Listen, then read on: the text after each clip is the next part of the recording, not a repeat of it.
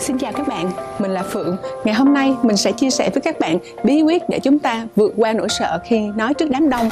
Mình biết là có rất là nhiều bạn muốn trở thành những nhà diễn thuyết thành công nhưng mà nỗi sợ khi mà đứng trước đám đông đã làm trùng bước không ít người. Trong đó có mình mình cũng đã từng rất là sợ hãi khi mà đứng trước đám đông để uh, trình bày những cái slide hoặc là nói một cái quan điểm nào đó. Vậy làm sao để chúng ta có thể vượt qua nỗi sợ đó? Tin vui cho các bạn là chúng cần phải hết sợ đâu. Chúng ta chỉ cần bớt sợ mà thôi và chúng ta sẽ có thể nói được một cách tự nhiên và lưu loát trước một đám đông khi mà họ nghe cái bài diễn văn của chúng ta. Vậy chúng ta sẽ đi qua những bước nào? Các bạn hãy tham khảo nhé. Trước khi bắt đầu, các bạn nhớ nhấn subscribe để ủng hộ kênh youtube của mình nhé. Số 1 đó là chúng ta hãy chuẩn bị thật là tốt. Các bạn hãy xem kỹ cái material của mình. Các bạn hãy đảm bảo là bạn hiểu rõ nội dung của slide này, hay là biết rõ từng phần mà bạn sẽ trình bày, để bạn không còn lo lắng là mình sẽ trình bày cái gì nữa. Đừng có bắt đầu đọc từng chữ từng chữ trên slide. Điều đó, nó sẽ làm cho bạn mất tự tin. Tất cả nội dung bạn nắm rõ trong lòng bàn tay. Và để chuẩn bị điều đó thật tốt, thì bạn hãy tập trình bày với người thân hoặc là bạn bè, bạn hãy nói họ trở thành những khán giả khó tính nhất, đưa ra cho bạn những câu hỏi thật là hóc búa để bạn được chuẩn bị thật là kỹ. Khi mà bạn đã bước lên sân khấu rồi, những câu hỏi hóc búa khác sẽ không thể nào mà làm khó bạn được nữa. Khi mà bạn biết rõ những cái điều bạn sẽ trình bày, bạn sẽ cảm thấy tự tin hơn rất là nhiều một cái điểm quan trọng nữa, đó là bạn hãy đảm bảo là khâu chuẩn bị những cái thiết bị này như là âm thanh, ánh sáng hay là máy chiếu khi mà bạn bước vào mọi thứ đều đã được sẵn sàng rồi. Bởi vì khi mà bạn bắt đầu mà mọi thứ chưa sẵn sàng hoặc là có trục trặc thì nó sẽ ảnh hưởng đến cái tâm trạng của bạn và bạn sẽ cảm thấy rất là lo lắng. Nhiều khi chúng ta có thói quen là bi kịch hóa mọi thứ, nhất là những nỗi sợ đó hãy ờ, nghĩ ra tất cả những tình huống mà có thể xảy ra. Ví dụ như đứng trên sân khấu bạn quên bài đi, hoặc là bạn trượt ngã, vân vân, thì điều đó sẽ mang đến cho bạn một cái thảm họa gì? Thường câu trả lời là không nha các bạn. Bạn hãy nhớ là khán giả thì cũng là con người thôi, mọi người cũng sẽ thông cảm cho bạn và nỗi sợ của bạn sẽ giảm đi. Điểm số 3 là con người ai cũng có lúc mắc sai lầm. Bạn hãy cho phép mình mắc sai lầm để học hỏi từ những cái điểm mà chưa ưng ý đó và bạn sẽ làm tốt hơn từng ngày. Bạn hãy cố gắng thể hiện là phiên bản tốt nhất của chính mình, chứ đừng cố gắng trở nên hoàn hảo nha. Điểm số 4 là hãy tập trung vào bài diễn thuyết của mình và kết nối với khán giả. Bạn có thể nhìn xuống đám đông và nhìn thấy một cái gương mặt nào bạn thấy có vẻ là dễ mến và thân thiện á, bạn hãy nhìn vào mắt họ và bạn sẽ cảm thấy tự tin hơn. Hoặc là bạn có thể hít một hơi thật sâu và hãy nhắc nhở mình rằng là chân mình đang ở dưới đất á, thì lúc đó bạn sẽ cảm thấy là mình đang hiện diện trong phút giây này. Điểm số 5 là hãy nghĩ đến những giá trị mà bạn sẽ chia sẻ với mọi người, bạn sẽ có một cái thông điệp nào đó để mang đến lợi ích cho cộng đồng. Khi mà bạn chia sẻ và những người khác cũng sẽ chia sẻ kiến thức của họ và bạn phát triển lên từng ngày. Khi mà bạn thấy mình mang lại giá trị cho người khác, mang lại giá trị cho cộng đồng thì bạn sẽ cảm thấy tự tin hơn rất là nhiều, phải không ạ? À? và cuối cùng, bạn hãy tìm những người bạn cùng tiến cùng luyện tập cùng trau dồi những cách nói trên. Và như vậy các bạn sẽ tiến bộ lên và hiệu quả hơn khi mà trình bày trước đám đông mình sau khi mà tham gia một cái khóa training. Thầy đã nói cái bí quyết để thành công đó là các bạn phải liên tục thực tập tập và tập. Lúc đó bạn sẽ càng ngày càng tiến bộ hơn thành thạo hơn. Cái câu mà thầy nói mình rất là tâm đắc đó là trước thành thạo sau sáng tạo. Và bạn sẽ làm được theo cách riêng của bạn. Mình chúc cho các bạn thành công. Và nếu các bạn thích video của mình đừng quên like và subscribe kênh youtube của mình nhé. Xin chào và hẹn gặp lại.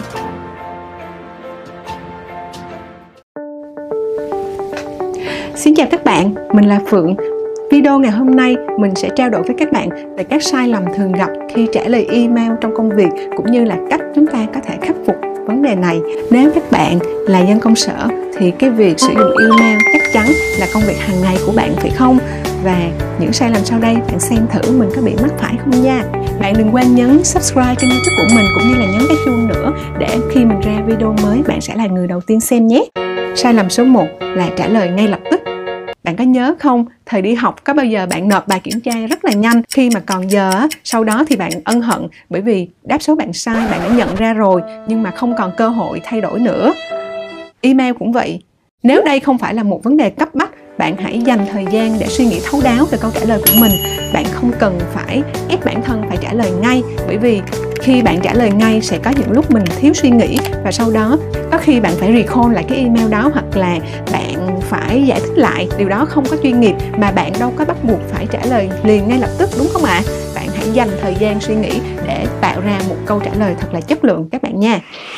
Một điểm bất lợi nữa khi mà bạn trả lời email quá nhanh người nhận, khi mà thường xuyên nhận được email nhanh chóng của bạn như vậy, họ sẽ kỳ vọng là email nào bạn cũng sẽ trả lời nhanh như vậy. Đến khi bạn không có thời gian để mà trả lời như là tốc độ thông thường á, người ta sẽ đặt câu hỏi là tại sao mà bạn không quan tâm đến vấn đề này? Bởi vì bạn trả lời không nhanh như cũ nữa nếu mà bạn trả lời nhanh đối với một cái email á, bạn sẽ vô tình đặt áp lực lên chính bản thân bạn là cái email này bạn phải trả lời trong một cái thời gian rất là ngắn. Và như vậy, bạn sẽ gặp những cái căng thẳng không cần thiết. Vậy nên bạn hãy dành thời gian cho bản thân để suy nghĩ thật kỹ về câu trả lời trước khi mà bạn nhấn reply cho người gửi email cho bạn á và nếu mà bạn nghĩ là người ta chờ bạn quá lâu á, bạn hãy nhớ gửi một cái email xác nhận cho cái người gửi rằng là bạn đã nhận được email đó rồi và bạn đang thu thập thông tin, bạn đang xử lý vấn đề đó và hẹn họ một cái thời gian để mà bạn trả lời email cho họ. Và bạn đừng quên là trả lời đúng theo lịch hẹn nha để giữ uy tín của mình khi mà bạn nhận được một email đổ lỗi hoặc là mang tính chỉ trích cá nhân thì thường cảm giác của mình á, ai cũng vậy, sẽ rất là tức giận, phải không? Và bạn nhớ đừng có trả lời email trong những lúc đó, bởi vì lúc mà chúng ta tức giận thì lời lẽ của chúng ta sẽ không được sắc bén và chúng ta cũng có thể tưởng tượng là khi mà bạn chỉ trích trở lại người đó thì người ta cũng sẽ chỉ trích bạn lại và cái vòng lặp này nó sẽ tới lui tới lui và có thể gây những cái hậu quả nghiêm trọng hơn là ban đầu. Cái việc này có thể gây tổn hại mối quan hệ của bạn với đồng nghiệp và sau này bạn sẽ gặp khó khăn khi mà hợp tác với người đó. Vậy giải pháp cho vấn đề này là gì? Khi mà bạn nhận được một email mà bạn cảm thấy tức giận, bạn có thể viết câu trả lời. Bởi vì lúc đó ý của bạn nó tuôn trào á, bạn có rất là nhiều ý tưởng, bạn nên viết ra đi. Nhưng mà bạn đừng có gửi, bạn có thể save nó trong một draft. Và khi bạn đã bình tĩnh rồi, bạn hãy đọc lại nó và đảm bảo là nội dung không chứa những cái ý mà có thể gây bất lợi cho bạn về sau nha. Sai lầm số 3 đó là nhấn reply all bạn thấy đó, một ngày á thì bạn nhận được hàng trăm email. Nhưng mà trong số đó có bao nhiêu email liên quan trực tiếp đến bạn? Hay là bạn cần phải là người nhận cái email đó? Khi nhấn reply all thì vô tình bạn đã dội bom hộp thư của người ta. Nếu mà email đó không phải là một email quan trọng còn nếu mà cái email mà có những cái nội dung hơi sensitive á, thì có thể bạn cần phải chọn lọc lại những người nhận để đảm bảo là thông tin đến đúng với những người mà bạn cần gửi. Bạn hãy chọn lọc từng cái tên trên cái địa chỉ phần tu và cc nữa để đảm bảo là những người này là đúng trong danh sách mà bạn muốn gửi. Việc viết ra tên của từng người ở trong danh sách á, thì nó sẽ làm cho bạn nghĩ đến kết quả cũng như là hậu quả mà bạn có thể sẽ nhận được khi mà những người này nhận được thông tin từ email của bạn. Các bạn hãy nhớ tránh ba sai lầm này khi trả lời email trong công việc nhé và làm thế nào để chúng ta viết email một cách hiệu quả mình sẽ chia sẻ trong những video tiếp theo nhé xin chào và hẹn gặp lại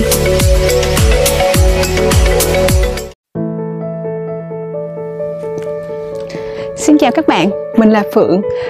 Chắc là các bạn luôn luôn có những mơ ước và hoài bão của riêng mình đúng không? Nhưng nếu không được thực hiện thì mơ ước của bạn dù có tốt đẹp đến mấy cũng chỉ là ước mơ mà thôi vậy làm cách nào để chúng ta hiện thực hóa những mơ ước của mình biến những điều chúng ta muốn trở thành sự thật các bạn hãy thử xem 8 bước sau đây nhé Bí quyết số 1 là bạn hãy làm việc chăm chỉ và nghiêm túc. Bạn cũng biết thành công không bao giờ đến với những người lười biếng, từ việc nhỏ đến việc lớn. Bạn hãy luôn làm việc một cách nghiêm túc và như vậy bạn sẽ dần dần tạo nên uy tín của mình và bạn sẽ có những cơ hội tốt hơn trong tương lai. Bí quyết số 2 đó là đừng quá cầu toàn, bạn đừng để chủ nghĩa hoàn hảo trở thành vật cản đường cho mình. Bạn hãy bắt đầu từ đó bạn sẽ tiến bộ lên mỗi ngày.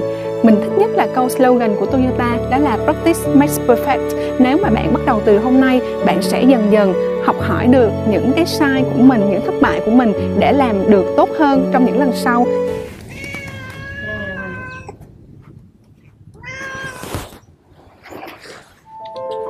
Bạn sẽ thành công khi cơ hội đến, lúc bạn đã chuẩn bị sẵn sàng. Vậy cho nên bạn hãy dành thời gian gặp gỡ những người đi trước để hỏi về kinh nghiệm của họ, gặp gỡ chuyên gia để bạn được tư vấn và bạn có thể gặp gỡ khách hàng tiềm năng để bạn có thể phát triển thị trường. Hãy có một sự chuẩn bị chu đáo. Như vậy khi cơ hội đến, bạn sẽ không bỏ lỡ. Muốn thành công, bạn phải dũng cảm và táo bạo. Bí quyết số 4 đó là bạn phải mặt dày mày dạng. Đôi khi bạn phải trơ ra trước những lời bàn ra của mọi người.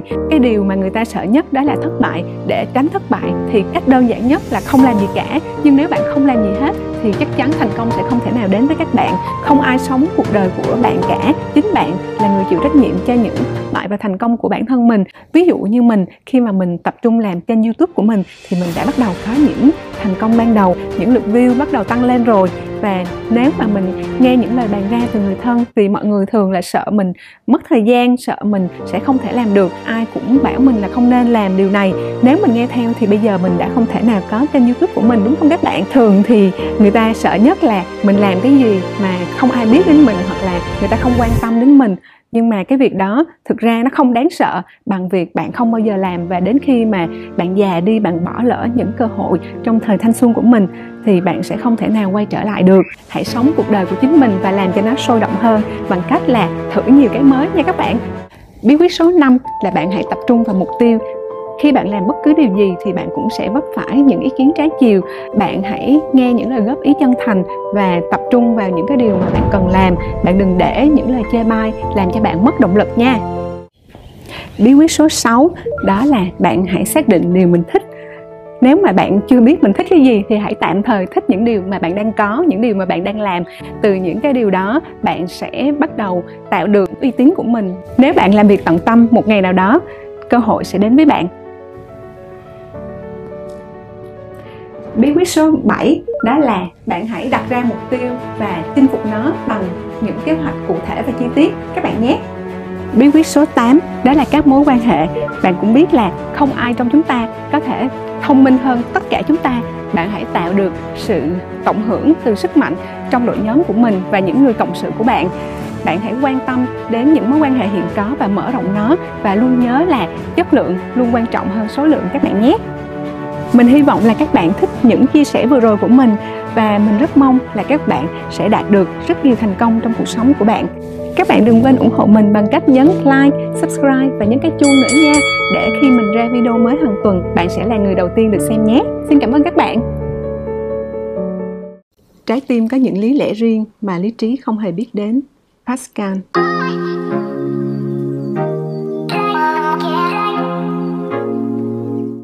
Xin chào các bạn, đây là quyển sách đã thay đổi nhận thức của mình.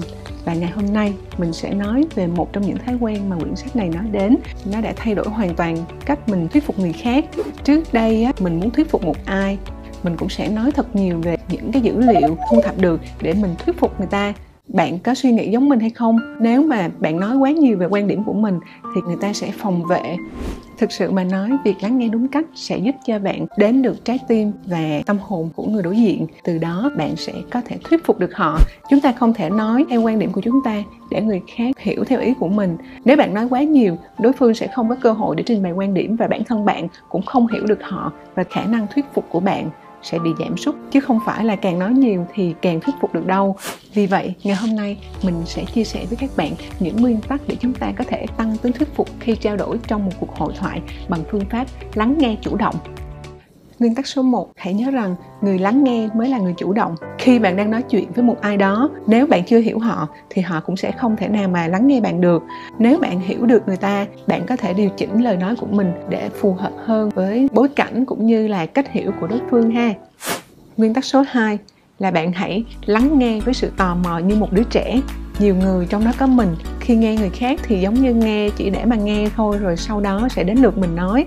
Và mình hầu như là bỏ ngoài tai lời nói của họ. Từ đó, chúng ta sẽ không thể nào hiểu được bản chất sâu xa trong suy nghĩ của họ. Nếu mà họ hiểu theo một cái hướng khác, còn mình thì lại đi thuyết phục theo một cái hướng ngược lại, thì rõ ràng hai bên sẽ không thể nào gặp được nhau, đúng không? Vì vậy, bạn hãy lắng nghe với sự tò mò và bạn mới có thể bổ sung thêm những cái điểm mà người ta đang bị thiếu, hoặc là những điểm cũng giống như người đó thôi, nhưng mà hai bên có thể diễn đạt theo cái cách khác nhau. Và khi mà hai bạn đã hiểu nhau rồi, việc thuyết phục cũng sẽ dễ dàng hơn rất là nhiều. Nguyên tắc số 3 là chúng ta phải lắng nghe với sự kiên nhẫn, không phán xét. Đôi lúc bạn nghe, bạn cảm thấy bực bội và cảm thấy là nó quá vô lý. Bạn cắt ngang lời người ta luôn, hãy nghe người ta nói hết, đầu đuôi câu chuyện và bạn hãy lắng nghe với sự tôn trọng và thấu cảm nha. Điều này thực sự rất là khó, mình cũng phải rèn luyện rất là nhiều. Đôi khi đến một cái đoạn nào đó mà mình cảm thấy rất là bức xúc thì mình cũng muốn đưa ý kiến của mình vào ngay lập tức luôn. Nhưng mà thực ra nếu mà chúng ta chen ngang như vậy sẽ làm cho người ta bị tuột mút đó các bạn. Và người ta sẽ không muốn nói thêm nữa. Từ đó rất là khó để họ mở lòng nghe các bạn. Nguyên tắc số 4 là bạn hãy đưa ra những câu hỏi mở để đối phương nói nhiều hơn. Điều này đặc biệt quan trọng đối với những người ít nói nha các bạn. Những câu hỏi mở như là tại sao? Làm thế nào? Bạn cảm thấy gì? Từ đó bạn sẽ có thêm nhiều thông tin và bạn sẽ dễ thuyết phục người ta hơn ha. Bạn nên tránh dùng những cái câu hỏi trả lời có hoặc không thôi. Như vậy thì thông tin của mình sẽ rất là giới hạn. Nguyên tắc số 5 là hạn chế đưa ra lời khuyên không đúng lúc. Điều này mình nghĩ là rất là nhiều người bị mắc phải. Trước đây khi mình nghe người quen hoặc là bạn bè nói về những vấn đề của họ, đầu tiên mình sẽ đưa ra giải pháp hoặc là một cái lời khuyên để mà họ có thể giải quyết điều đó một cách nhanh chóng. Bạn biết không, điều này hoàn toàn không có phù hợp đâu. Chúng ta nên lắng nghe toàn bộ câu chuyện và có thể đưa ra những câu hỏi mở. Từ đó người ta sẽ biết cách giải quyết chứ không phải là chúng ta đưa ra lời khuyên thì người ta sẽ nghe theo đâu. Bởi vì lời khuyên không đúng lúc, thực sự là nó sẽ không có tác dụng nha các bạn. Chúng ta hãy thật là kiên nhẫn, lắng nghe và gợi mở cho họ để họ tự lựa chọn giải pháp cho mình.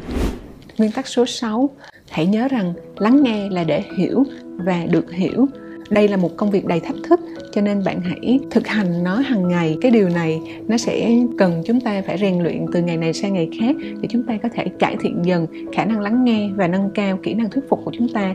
Nếu mà họ không lắng nghe bạn, thì khả năng thuyết phục của bạn sẽ gần như là bằng không. Khi họ đã mở rộng con tim và khối óc để lắng nghe bạn nói, thì lúc đó họ mới cân nhắc những lời lẽ của bạn. Từ đó, hai bên có thể hiểu nhau và đi đến những giải pháp chung nha các bạn như lời của tác giả Stephen R. Covey của quyển 7 thói quen mà mình nói đến lúc đầu. Thói quen lắng nghe chủ động là thói quen khó nhất.